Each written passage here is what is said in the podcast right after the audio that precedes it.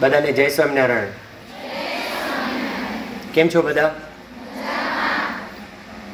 આમ તો બહુ નિયમિત રીતે મારે પણ શાળામાં, તમારી શાળામાં આવવાનું થતું જ હોય છે.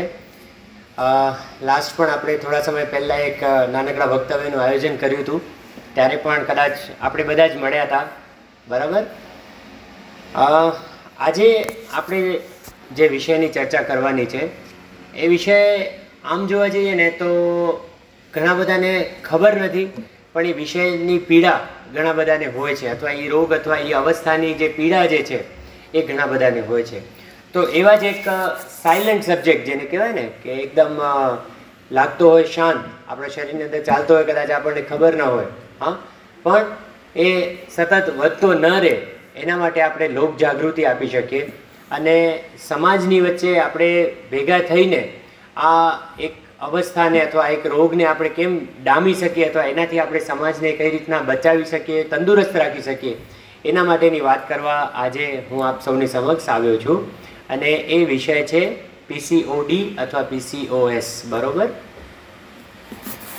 પહેલાં તો કદાચ આ શબ્દ જ તમારા બધા માટે નવો હશે, બરોબર? પીસીઓડી એટલે પોલીસિસ્ટિક ઓવેરિયન ડિઝીઝ અથવા પોલીસિસ્ટિક ઓવેરિયન એસનો મતલબ થાય સિન્ડ્રોમ છેલ્લે. હવે પોલીસિસ્ટિક ઓવેરિયન ડિઝીઝ જે છે, એક એવા પ્રકારનો રોગ છે જે માત્ર બહેનોમાં, કારણ કે એના જે હોર્મોન્સ જે હોય, બરોબર છે, ખાસ કરીને, એ માત્ર બહેનોમાં જોવા મળતી એક વિશેષ અવસ્થા છે, રોગની અવસ્થા છે, બરોબર? કે જે સામાન્ય રીતે જે બહેનોના શરીરમાં હોય છે ને, એમને સાયલેન્ટલી એમને ખ્યાલ નથી આવતો, જ્યાં સુધી એના વધારે પડતા લક્ષણો બરોબર છે, બહાર નથી આવતા ત્યાં સુધી. અને ભારતની અંદર એક રિસર્ચ પ્રમાણે, એક સર્વે પ્રમાણે પંદર ટકા જેટલા બહેનોને, બરોબર, જેમ કે આજે આપણે અહીંયા વર્ગમાં, બરોબર છે, સો જણા કે બસો જણા જે હશું, તો એ બસો જણામાંથી બની શકે કે, બરોબર, આપણે નક્કી ન કહી શકીએ, પણ બની શકે કે ત્રીસેક જેટલા બહેનોને એની તકલીફ હોય, પણ આપણને ખ્યાલ આવતો ન હોય. તો એવા એક આ પોલિસિસ્ટિક ઓવેરિયન ડિઝીઝ વિશે આજે આપણે થોડીક માહિતી લઈએ અને થોડીક એના વિશે જાણકારી મેળવીએ. બરાબર? હવે પોલિસિસ્ટિક ઓવેરિયન ડિઝીઝની વાત કરતાં પહેલાં આપણે છે ને થોડુંક આપણા શરીર વિશે જાણવું જરૂરી છે. બરોબર? કે આપણું શરીર કઈ રીતના કાર્ય કરે છે? હવે આપણા શરીરની અંદર છે ને અલગ અલગ પ્રકારના ઘણા બધા તંત્રો હોય. બરોબર છે? કેટલાય બધા અલગ અલગ પાચન તંત્ર કામ કરતું હોય કે જે ખોરાકને પચાવતું હોય, એવી રીતે હાડકા આપણા જે છે એ પાછું એક અસ્થિતંત્ર અલગ તંત્ર છે આખું. આપણી માંસપેશીઓનું તંત્ર એક આખું અલગ તંત્ર છે, બરોબર? કે જેના કારણે આપણું શરીર હલનચલન કરી શકે છે. શરીરની અંદર રક્ત પરિભ્રમણ, એટલે કે લોહી આખા શરીરમાં ફરે, એના માટેની પાછી એક અલગ સિસ્ટમ બેઠી છે, બરોબર? જેમની અંદર હૃદય આપણું કાર્યરત છે. તો આ રીતે આપણા શરીરની અંદર વિવિધ પ્રકારના તંત્રો, વિવિધ પ્રકારના કાર્યો કરે છે અને એ બધા ભેગા થઈને, બરોબર? એ બધા એકબીજાની સાથે બેલેન્સ બનાવે અને એ બેલેન્સ થઈને એ બધા સાથે થઈને જે છે એ આપણા શરીરને ચલાવે છે. તો આ બધા જ તંત્રોની અંદર, આમ પુરુષમાં અને સ્ત્રીમાં, એટલે કે ભાઈઓમાં અને બહેનોમાં, આ બધા જ તંત્રો લગભગ સરખે સરખી રીતે કાર્ય કરે છે. પરંતુ એક એવું તંત્ર છે, બરોબર? જે કહેવાય પ્રજનન તંત્ર જેને કહેવાય. હા? કે આપણે નવા બાળકનું નિર્માણ, નવા જીવનું નિર્માણ કરી શકીએ આપણા શરીરની અંદર, બરોબર? અને એના દ્વારા સૃષ્ટિ ઉપર એક નવું જીવ અવતરિત થાય. તો એના માટેની જે આખી પ્રક્રિયા છે, એને કહેવાય છે પ્રજનન તંત્ર. અને આ પ્રજનન તંત્ર છે ને, એ બહેનોમાં ને ભાઈઓમાં અલગ અલગ રીતે કાર્યરત હોય. કારણ કે એની અલગ અલગ જરૂરિયાત છે પ્રજનન માટેની, ઓકે? તો આ જે પીસીઓડીનો જે રોગ છે, એ માત્ર ને માત્ર સ્ત્રીઓના એટલે કે બહેનોના પ્રજનન તંત્રની સાથે જોડાયેલો એક અવસ્થા અથવા એક રોગ છે, ઓકે? એટલે પ્રજનન તંત્રમાં કેવું હોય કે સ્ત્રી પ્રજનન તંત્રના અંગો અલગ હોય, કારણ કે એને અલગ રીતે કાર્ય કરવાનું છે. એવી રીતે પુરુષોના પણ અલગ પ્રકારનું પ્રજનન તંત્ર હોય. હવે સ્ત્રીઓની અંદર ખાસ કરીને, બરોબર, બહેનોની અંદર ખાસ કરીને તમને બધાને આજે ખ્યાલ જ હશે. તમે બધા હવે એ એજમાં છો, બરોબર છે? કે માસિક ધર્મ કદાચ લગભગ બધાનો શરૂ થઈ ગયો હશે અથવા જેને આપણે મેન્સ્ટ્રુઅલ સાયકલ તરીકે ઓળખતા હોઈએ, બરોબર? તો એ મેન્સ્ટ્રુઅલ સાયકલ અથવા માસિક ધર્મ જે છે એ સામાન્ય રીતે તેર વર્ષની ઉંમરની આસપાસ, બરોબર? બાર વર્ષે, તેર વર્ષેની આસપાસ એ લગભગ દરેક જે બહેનો જે છે એમાં શરૂ થઈ જતું હોય. અને આ માસિક ધર્મ જે છે એ આપણા પ્રજનનની પ્રક્રિયાનો એક બહુ મહત્વનો ભાગ છે, અથવા પ્રજનન તંત્રની એક બહુ મહત્વની પ્રક્રિયા છે, ઓકે? કે જેના દ્વારા દર મહિને નિયમિત સમયે, બરોબર છે? આપણા શરીરમાંથી એક એક જાતનું શુદ્ધિકરણની પ્રક્રિયા થાય, જે બહુ જરૂરી છે આપણા શરીર માટે? અને એ શુદ્ધિકરણની પ્રક્રિયા દ્વારા આપણા શરીરનું પાછું રિફોર્મેશન થાય અને પાછી નવી સાયકલ શરૂ થવાની શરૂઆત થાય. તો આ રીતે માસિકનું જે ચક્ર જે છે, બરાબર? સામાન્ય રીતે અઠ્યાવીસ દિવસનું એ ચક્ર હોય, એ ચક્રમાં આપણા પ્રજનન તંત્રમાં ઘણા બધા ફેરફારો થતા હોય. અને આજે આપણે થોડુંક એ સ્ત્રી પ્રજનન તંત્ર વિશે પહેલી જાણકારી લઈએ. હવે સ્ત્રી પ્રજનન તંત્રમાં આમ તો ઘણા બધા અવયવો છે, પણ આપણે જે અવયવોની વાત કરવી છે, એમાં બે અવયવોની આપણે ચર્ચા કરશું થોડી. પેલું છે યુટ્રસ અથવા ગર્ભાશય. બરોબર? આપણે અહીંયા બધા બહેનો જેટલા પણ બેઠા છીએ એ બધાની અંદર સ્ત્રી પ્રજનન તંત્રમાં એક અંગ હોય, એને કહેવાય ગર્ભાશય. બરોબર? કે જ્યાં બાળકનું અથવા ગર્ભનું નિર્માણ થતું હોય શરીરની અંદર. બરોબર? આપણે બધા સૃષ્ટિ ઉપર આવ્યા છીએ, તો નવ મહિના આપણા આપણા મધરના ગર્ભમાં રહ્યા છીએ. બરાબર? આપણા એ ગર્ભની અંદર આપણું પાલન પોષણ થયું છે, આપણો વિકાસ થયો છે, અને એના પછી પૂરતો વિકાસ થઈ ગયા પછી નવ મહિને અને સાત દિવસે સામાન્ય રીતે આપણે શરીરમાંથી બહાર, એટલે કે બહારના વાતાવરણમાં આપણું અવતરણ થતું હોય. તો એ દરમિયાન જે માના ગર્ભમાં જ્યાં આપણે રહીએ છીએ, બરોબર છે? જ્યાં આપણો વિકાસ થાય છે, એ અંગનું નામ છે ગર્ભાશય, બરોબર?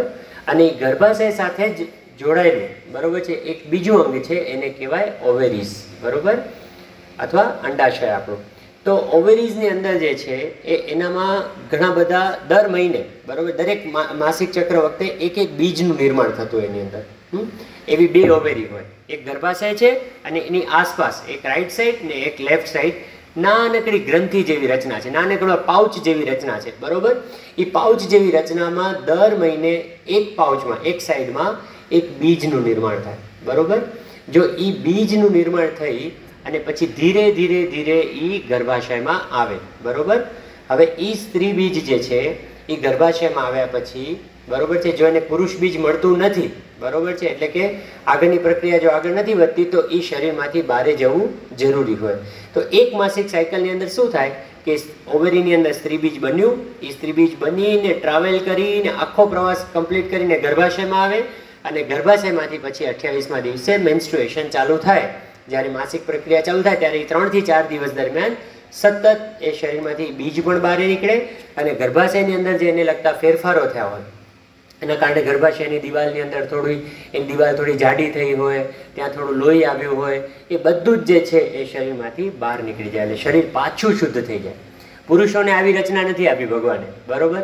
ભાઈઓને આવી રચના નથી આપી. કારણ કે ભાઈઓ માટે એ જરૂરિયાત પણ નથી કદાચ, અને એના કરતાં પણ વધુ ભાઈઓને ફાયદો પણ નથી સાચું કહો તો કેમ કે, બહેનોની અંદર જ્યારે માસિક પ્રક્રિયા થઈ જાય ને, ત્યારે શરીર એકદમ શુદ્ધિકરણ થઈ જાય.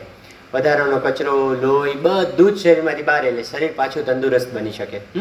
એટલે માસિક ધર્મ જે છે આપણો, કે માસિકની જે પ્રક્રિયા છે, એ આપણા શરીરની બહુ જ જરૂરી પ્રક્રિયામાંની એક છે. અને એ જેટલી સ્વસ્થ હશે, એટલું આપણું શરીર પણ સ્વસ્થ રહેશે. ઓકે? ખ્યાલ આવ્યો? આ બેઝિક વાત પહેલી આપણા સ્ત્રી પ્રજનન અંગો વિશે. અને એમાં ખાસ કરીને યાદ રાખવાનું ગર્ભાશય અને ઓવેરીસ એટલે આપણું અંડાશય. હવે આ માસિક પ્રક્રિયા સારી રહે, એના માટે ઓવરીની અંદર સ્ત્રી બીજનું સમયસર બનવું એ બહુ જરૂરી છે. બરાબર? અને એક જ બીજનું બનવું જરૂરી છે. હોય નાના નાના નાના સ્વરૂપે એ ત્યાં હોય, પાઉચની અંદર નાના નાના નાના નાના સ્વરૂપે એ સ્ત્રી બીજ રહેલા હોય. પણ એમાંથી એક જ બીજ દરેક માસિક વખતે જે છે એનું ડેવલપમેન્ટ થાય. આ વિકાસ થઈ અને આગળ વધે?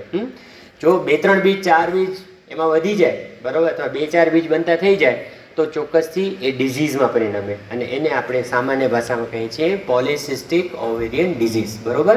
કે અંડાશયની અંદર એક કરતાં વધુ બીજનો વિકાસ એક સાથે થાય અને બધા કાચા રહી જાય. બરોબર છે? બધા જ બીજ જે છે એ કાચા રહી જાય એટલે આગળ વધ્યા વગર ત્યાં ને ત્યાં રહે હા?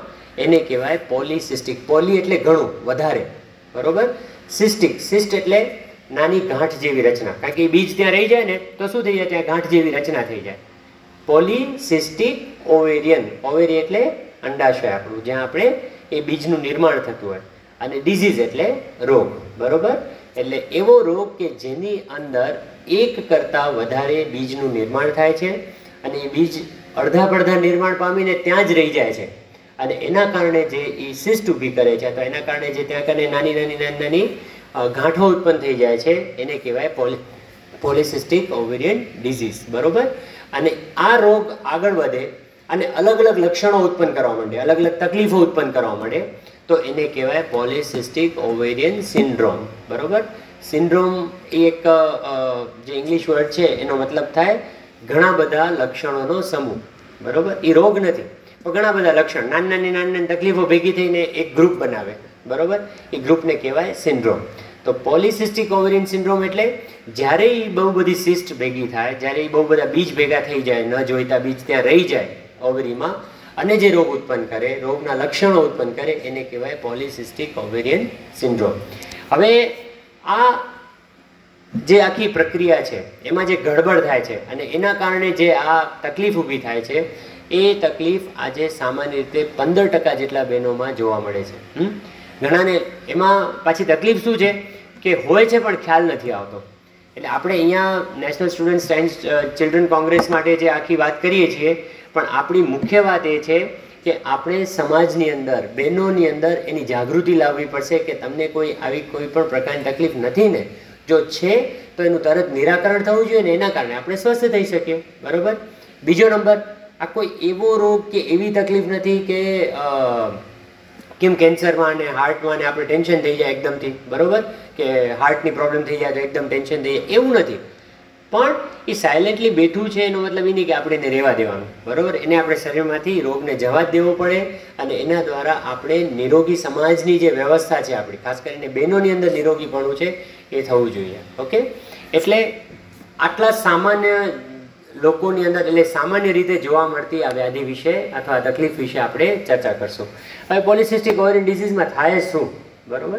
તો જ્યારે આ બીજ જે છે, એ ચાર પાંચ છ બીજો ભેગા થઈ જાય અને ઓવેરીની અંદર જ રહે, ત્યારે મેં તમને કીધું એમ ઓવેરીની અંદર ગાંઠો ઉત્પન્ન કરે. એટલે શું થાય? ઓવેરીનું જે તંત્ર હોય ને, અંડાશયનું જે તંત્ર છે ને આખું, એ બગાડી નાખે. હમ? આજે તમે સમજો કે આપણા સ્કૂલની અંદર બરાબર છે? કોઈ એવો, એવા આઠ દસ વ્યક્તિઓ ઘૂસી આવે, બરોબર? કે જે સ્કૂલ માટે સારા ન તો એ શું કરે? આખા સ્કૂલના તંત્રને બગાડે, હમ? બધાને બગાડે. કોઈને કામ કરવા ના દે, કે ક્યાંય આડી અવડી વાતો થાય. તો આ બધી વસ્તુઓને કારણે શું થાય કે તંત્ર આપણું બગડી જાય સ્કૂલનું. તો એવું ન થાય, એના માટે આ ઓવેરીઝનું ધ્યાન રાખવું આપણા માટે બહુ જરૂરી છે. હવે જો પોલિસિસ્ટિક ઓવેરિયન ડિઝીઝમાં શું થાય એ તમને પહેલાં કહું. કે આ તંત્ર બગડે આપણું. બરોબર? કારણ કે આ આખું તંત્ર ચલાવવા માટે છે ને વિવિધ પ્રકારના હોર્મોન્સ જોઈએ આપણા શરીરની અંદર. હા? હોર્મોન્સને આપણે ગુજરાતીમાં કહીએ અંતસ્ત્રાવો. હા? આપણા શરીરની અંદર છે ને એક બહુ સરસ રચના ઈશ્વરે આપણા માટે કે પ્રકૃતિએ આપણા માટે બનાવી છે. એ રચના શું છે? કે બધા તંત્રોને કામ કરવાનું છે, પણ એ કામ કેટલું કરવાનું છે? કામ કેટલું નથી કરવાનું? બરોબર? ક્યાં વધુ કામ કરવાનું છે, ક્યાં ઓછું કામ કરવાનું છે? આ બધું નક્કી કરવા માટે એક અલગ તંત્ર આપ્યું છે. અને એના, એનું જે સંચાલન જે છે એ આપણું અંતઃસ્ત્રાવ કરે છે. બરોબર છે? એને કહેવાય એન્ડોક્રાઇન સિસ્ટમ એક આખી વળી એક અલગ સિસ્ટમ છે કે અંતઃસ્ત્રાવી તંત્ર છે આપણું. કે આપણા શરીરમાં છે ને અલગ અલગ જગ્યાએ અલગ અલગ નાની નાની નાની ગ્રંથિઓ છે. અને એ ગાંઠ જેવી રચના અથવા અવયવો છે એવા કે જે અમુક પ્રકારના સ્પેશિયલ સ્ત્રાવ બનાવતી હોય. અમુક પ્રકારના રસ બનાવતી હોય. અને એ રસની અંદર શું હોય ખબર? સિગ્નલ્સ હોય. કામ કરવાનું, કેટલું, કયા અંગને શું કામ કરવાનું, એના કોડિંગ વર્ડ હોય એની અંદર. અને એ લોહી સાથે એ ભેળવે એ અંતઃસ્ત્રાવોને, અને એ લોહી સાથે ભળીને અંતઃસ્ત્રાવો આપણા આખા શરીરમાં ફરે, અને જે તે ગ્રંથિ દ્વારા જે તે અંતઃસ્ત્રાવ આ લોહીમાં ફેરવ્યો હોય ને, એ જે તે અંગ સુધી પહોંચીને એને એ કામ કરવાની સૂચના આપે. સે ફોર એક્ઝામ્પલ, એક માસ્ટર ગ્લેન્ડ આપણા મગજની અંદર સાચવીને રાખી છે. એને કહેવાય પિચ્યુચરી ગ્લેન્ડ. તમે કદાચ આગળ ભણશો, ત્યારે પણ આવશે. કે પિચ્યુટરી ગ્રંથિ અથવા પિચ્યુટરી ગ્લેન્ડ. એને માસ્ટર ગ્લેન્ડ કહેવાય છે. શું કામ? કે પિચ્યુટરી ગ્લેન્ડ ઉપર બેઠી બેઠી છે ને, એવા અંતઃસ્ત્રાવો મૂકે છે, એવા અંતઃસ્ત્રાવો છોડે છે લોહીની અંદર કે જે બીજી ગ્રંથિઓને કામ કરવા માટે પ્રેરે? જેમ કે એક એ પિચ્યુટરી ગ્લેન્ડ છે ને એ થાઇરોઇડ થાઇરોઇડ થાઇરોઇડ તમે કદાચ બહુ સાંભળતા હશો, બરોબર? તો અહીંયા એક ગ્રંથિ આવેલી છે, એને કહેવાય થાઇરોઇડ ગ્લેન્ડ. તો એ પિચ્યુટરી ગ્લેન્ડથી થાઇરોઇડ ગ્રંથિને સિગ્નલ મોકલ્યો કે ભાઈ તારે હવે આટલું કામ કરવાનું છે તો હવે, આ અંતઃસ્ત્રાવ વધારી નાખ, બરોબર છે? તો ઈ થાઇરોઇડ ગ્લેન્ડ આપણા પાચન સાથે સીધી સંકળાયેલી હોય.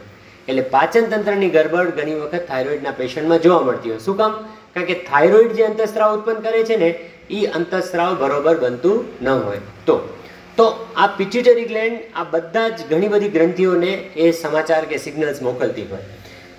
એવી રીતે દરેક ગ્રંથિઓ પણ પોતપોતાની રીતે એ સિગ્નલ્સ બનાવતી હોય અને મોકલતી હોય.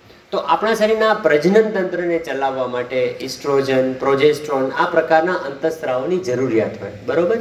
અને આપણી આખી ઓવેડી બરોબર? એક આ નાનકડા બે અંડાશય જે છે, હા ગર્ભા ગર્ભાશયની બાજુમાં એ અંતઃસ્ત્રાવને પ્રમાણે એ કામ કરતી હોય અને બીજ ઉત્પન્ન કરતી હોય. એટલે પહેલું કામ જ્યારે પોલિસિસ્ટિક ઓરિયન ડિઝીઝ થાય, ત્યારે થાય આ અંતઃસ્ત્રાવોની ગરબડ, બરોબર છે? કે જે અંતઃસ્ત્રાવો નોર્મલી બનવા જોઈએ એ બને નહીં. અને એના કારણે એ અંતઃસ્ત્રાવનું જે કામ હોય એ કામ જે છે એ ખોરવાઈ જાય. જેમ કે શરીરની અંદર અમુક અંતઃસ્ત્રાવ એવા છે જે ગ્રોથ સાથે સંકળાયેલા છે, આપણા શરીરના વિકાસ સાથે સંકળાયેલા છે. હવે આ પોલિસિસ્ટિક ઓવરિયન ડિઝીઝને કારણે એ અંતસ્ત્રાવો ગડબડમાં થાય ને, તો આપણા શરીરમાં ન જોઈતા ફેરફાર, જેમ કે વજનનું વધવું, ઓચિંતું વજનનું વધવાનું. આપણે કાંઈ ખાતા પીતા ન હોઈએ એવું ખરાબ. કે કોઈ પણ એવી પ્રક્રિયા ના કરતા હોય કે જેના કારણે આપણું વજન વધે, પણ છતાંય વજન એમને વધતું જાય. બરોબર? બીજી વસ્તુ, જો એનાથી આગળ હોર્મોન્સમાં વધુ પડતો તકલીફો થાય, તો શરીરમાં ન જોઈતી જગ્યાઓએ આપણને વાળ જોવા મળે. નાના મોટા વાળ ઉગવા માંડે. બરોબર છે? પછી ત્રીજું, તો કે સૌથી કોમન જોવા મળતું હોય છે માસિક ધર્મની અંદર આવતી સમસ્યાઓ. માસિક ઓછું આવે, માસિક ના આવે, અથવા માસિકના સમયમાં ફેરફાર થાય. બરોબર? તો આ પણ સૂચવે છે ક્યાંક ને ક્યાંક કે હોર્મોન્સની ગડબડના કારણે આપણા માસિકની અંદર ગડબડ થઈ છે. એટલે માસિકનું સમયસર આવવું એટલું જ જરૂરી છે. એ સાયકલ અઠ્યાવીસથી ત્રીસ દિવસની સાયકલ હોય. સામાન્ય અઠ્યાવીસ દિવસની સાયકલ હોય. એ અઠ્યાવીસ દિવસનું માસિક ચક્ર જે છે, એ પૂરા અઠ્યાવીસ દિવસે પૂરું થઈ જ જવું જોઈએ. જો એનામાં સાત આઠ દિવસ વધી જાય છે, બરોબર છે, અથવા નથી આવતું ઝડપથી, તો ક્યાંક ને ક્યાંક આપણે વિચારવું જોઈએ કે આપણા હોર્મોન્સની અંદર ગડબડ થઈ શકે. અને પીસીઓડી એમાંનું એક સૌથી સામાન્ય કારણોમાંનું એક કારણ છે. ઓકે? એટલે પીસીઓડીને કારણે સૌથી પહેલી માસિકની સમસ્યાઓ જોવા મળે, કે આ માસિક એકદમ ઇરેગ્યુલર રહે અથવા માસિક ન પણ આવે એવું પણ બને.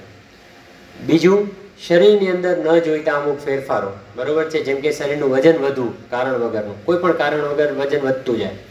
ત્રીજું શરીરની અંદર આપણને વાળ જે છે તો કે દાઢીની આસપાસ, બગલની આસપાસ, આપણને ન જોઈએ એના કરતાં પણ વધારે ગ્રોથથી વાળ વધવા માંડે? ચોથું, આ બધાને કારણે શરીરની અંદર એક પ્રકારની અશક્તિ લાગે? આપણા શરીરમાં સતત થાક જેવું ને એવું આપણને લાગ્યા રાખતું હોય.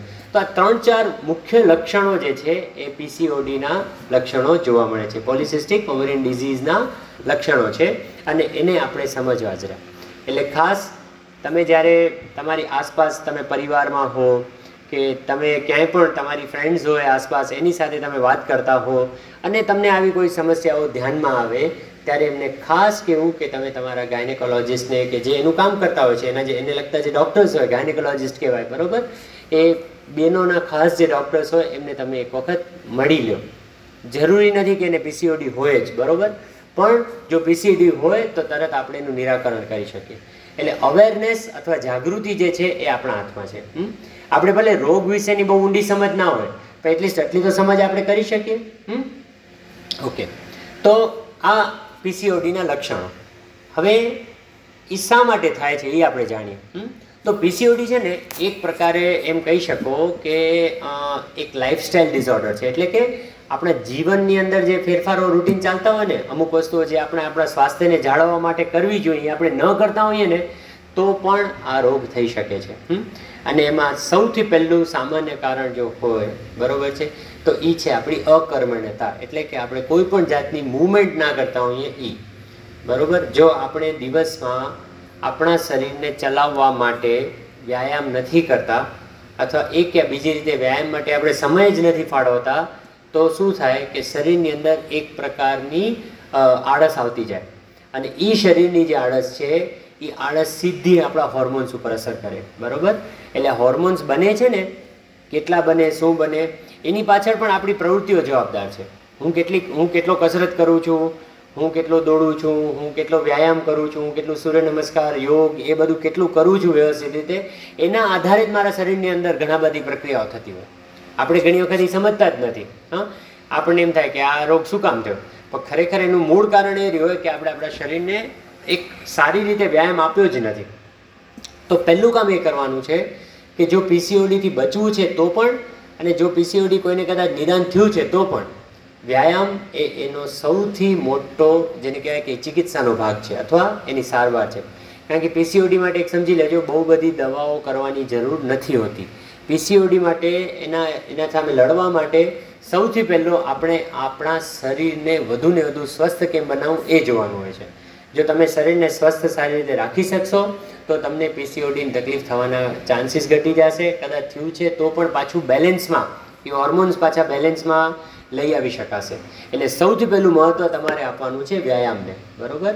સવારે તમારી પાસે સમય હોય એક પંદર, વીસ મિનિટનો સમય હોય તો તમે સૂર્ય નમસ્કાર અને પ્રાણાયામ તરફ આગળ વધી શકો. તમે બસ થોડો વધારે સમય હોય તો તમે સ્કીપિંગ, દોરડાકૂદ કરી શકો. તમે અમુક સ્ટ્રેચિંગ એક્સરસાઇઝ, સિમ્પલ આપણી જે રૂટીન, આપણી જે સ્ટ્રેચ કરીએ આપણા શરીરના એક એક બોડી પાર્ટ્સને તો તમે એની સ્ટ્રેચિંગની એક્સરસાઇઝીસ કરી શકો. બરાબર? કેમ કે વ્યાયામ જે છે ને, એ આપણા શરીરની અંદર સ્થિરતા લાવે. શરીરની અંદર સ્થિરતાનો મતલબ શું? કે આપણા બધા તંત્રો પોતપોતાની રીતે બરોબર કામ કરી શકે એવી ઊર્જા પૂરી પાડે. વ્યાયામ જે છે એ આપણા પાચન તંત્રને સુધારવા માટે પણ એટલું જ મહત્વનું હોય, હા? તો વ્યાયામનો એક બહુ જ મહત્વનો ભાગ જે છે એ છે આ રોગથી લડવા માટે એટલે સૌથી પહેલું તમે પણ યુ મેક શ્યોર કે તમારા ઘરની અંદર પણ જે બહેનો છે બરોબર છે, એ આ વ્યાયામ તરફ વળે. એમની પાસે જેટલો સમય એ પ્રમાણે વ્યાયામ કરે. પણ શરીરને થોડુંક થકાવવું સવારના ભાગમાં એ બહુ જ જરૂરી છે. જો શરીર તમારું વ્યાયામ દ્વારા થાકશે નહીં બરોબર? તો શરીરની અંદર નવી ઉર્જાનો સંચાર નહીં થાય ને પછી આ હોર્મોન્સ બધા ગડબડમાં આવી જશે. ઓકે એટલે પહેલું કામ એ કરવાનું છે. બીજું કામ જે છે, એ છે ડાયટ અથવા આહાર. આહારનો બહુ જ મહત્વનો ભાગ છે. બરોબર?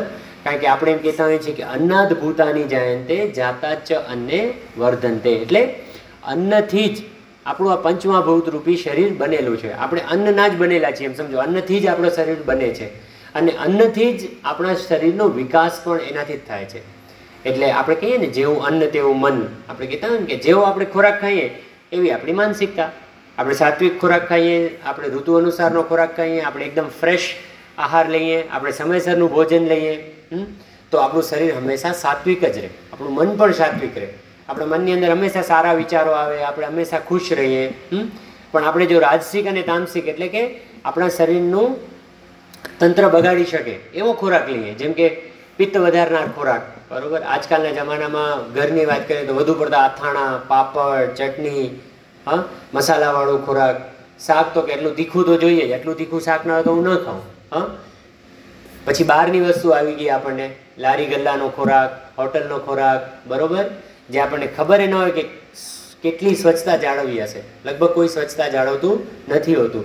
તો એવો ખોરાક, બરોબર? પાણીપુરી તો કે મસાલાપુરી ખાશો આપણે, એમાં મસાલો અલગથી નખાવશું વધારે પડતો, હા.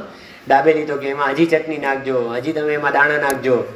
તો આ બધો બહારનો ખોરાક જે નિયમિત રીતે જો લેવાય છે, અથવા તમે એનું નિયમિત રીતે જો તમે એ લ્યો છો, તો પછી પેકેટ ફૂડ્સ આવી ગયું, બરોબર? દરેક વસ્તુ આવે પેકેટમાં ફૂડ કરે? તમે વિચારો, પાંચ રૂપિયામાં એ વેફર પેક થાય, બને પહેલાં તો.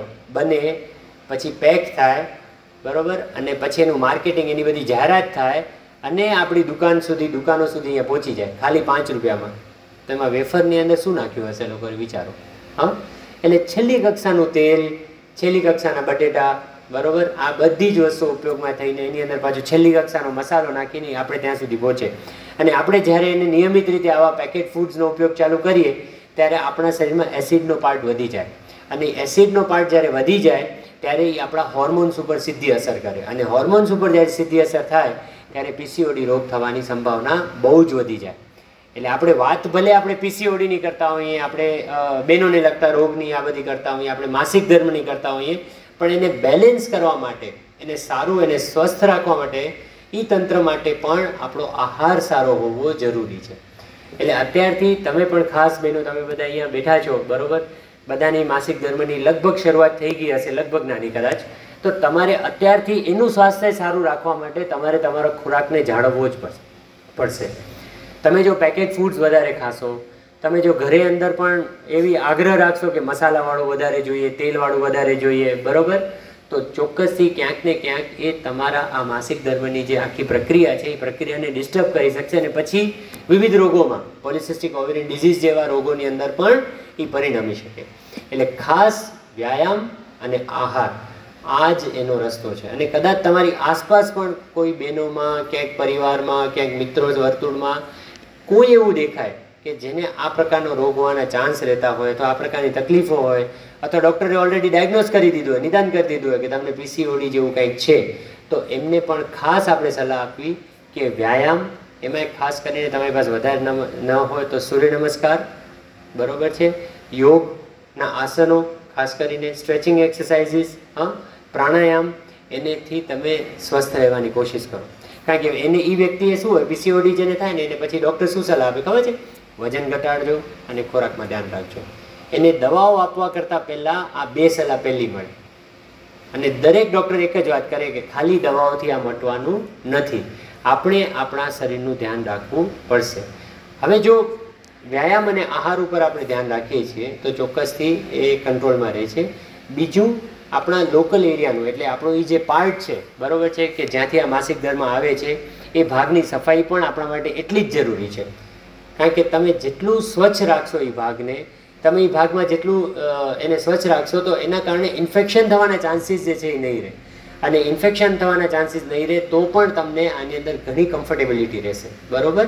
એટલે ખાસ એ પણ કે સ્વચ્છતા, આખા શરીરની જેમ સ્વચ્છતા રાખતા હોય, ત્યારે આપણે એ ભાગોની પણ સ્વચ્છતા એનાથી વિશેષ રાખવી પડે. કેમ કે ત્યાં દર મહિને એમાંથી શરીરમાંથી કચરો બહારે જાય છે. અને એ કચરો જે બહારે જાય છે એ દરમિયાન આપણને ઇન્ફેક્શન ન થાય, એનું આપણે ખાસ ધ્યાન રાખવું જરૂરી છે. તો એની પણ સ્વચ્છતાની જાળવણી જે છે, એ તમારા માટે ખાસ અગત્યની છે? હવે, જો આપણે વ્યાયામમાં ધ્યાન ન રાખીએ, આહારમાં ધ્યાન ન રાખીએ અને પીસીઓડી જો હોય, અને એ પીસીઓડી જો વધતું જાય, બરોબર છે? તો શું થઈ શકે? તો પીસીઓડી જો વધતું જાય, તો એ ગાંઠો મોટી થઈને વધારે નુકસાન કરી શકે. એ આપણા હોર્મોન્સના ઇમ્બેલેન્સને વધારતી જ જાય, વધારતી જ જાય અને એના કારણે માસિક ધર્મની અંદર ઘણી બધી તકલીફો ઉત્પન્ન કરી શકે. શરીરની અંદર જ મેં તમને જેમ કીધું કે એકવાર એવી સ્થૌલ્યતા, જો એ લાંબો સમય રહી જાય ને શરીરમાં, તો શરીરની અંદર એટલી બધી સ્થૂળતા ઉત્પન્ન કરી શકે કે વ્યક્તિના કામ ઉપર, રૂટીન જે એમનો આપણે જે પ્રક્રિયાઓ કરવાની હોય, એના ઉપર પણ એની અસર આવતી જાય. એટલે થાક લાગતો જાય, સ્વભાવ ઇરિટેટિવ થતો જાય, બરોબર? આ બધી વસ્તુઓ પણ એના કારણે થઈ શકે. અને ત્યાં સુધી કે ભવિષ્યમાં જ્યારે મોટા બહેનો જે હોય જ્યારે અને લગ્ન પછી બાળકનું જે પ્લાનિંગ કરતા હોય, તો એની અંદર પણ ડિલે થઈ શકે છે. બરોબર છે? એટલે પ્રજનન તંત્રનું ધ્યાન રાખવું અને પીસીઓડી જેવી સામાન્ય સમસ્યાઓથી આપણે દૂર રહેવું એ આપણા બધાની નૈતિક ફરજ છે. અને આપણે બધાએ પણ સમાજને એ રીતે જાગૃત કરવાનું છે. ખાસ વધારે આપણે દૂર જઈ ગાય વગાડીની વાત ન કરીએ, પણ આપણા ઘરની અંદર જેટલા પણ બહેનો છે, બરોબર છે? કે જે માસિક ધર્મમાં ઓલરેડી આવી ચૂક્યા છે. ઘરે મધર હશે, બરોબર છે? ઇવન આ બધા માટે આપણે એમની જાગૃતિ લાવવી બહુ જ જરૂરી છે. તો આપણે એમને એનાથી બચાવી શકશું. બરોબર? કેમ કે આ છે ને લાઇફસ્ટાઇલ ડિઝીઝ છે.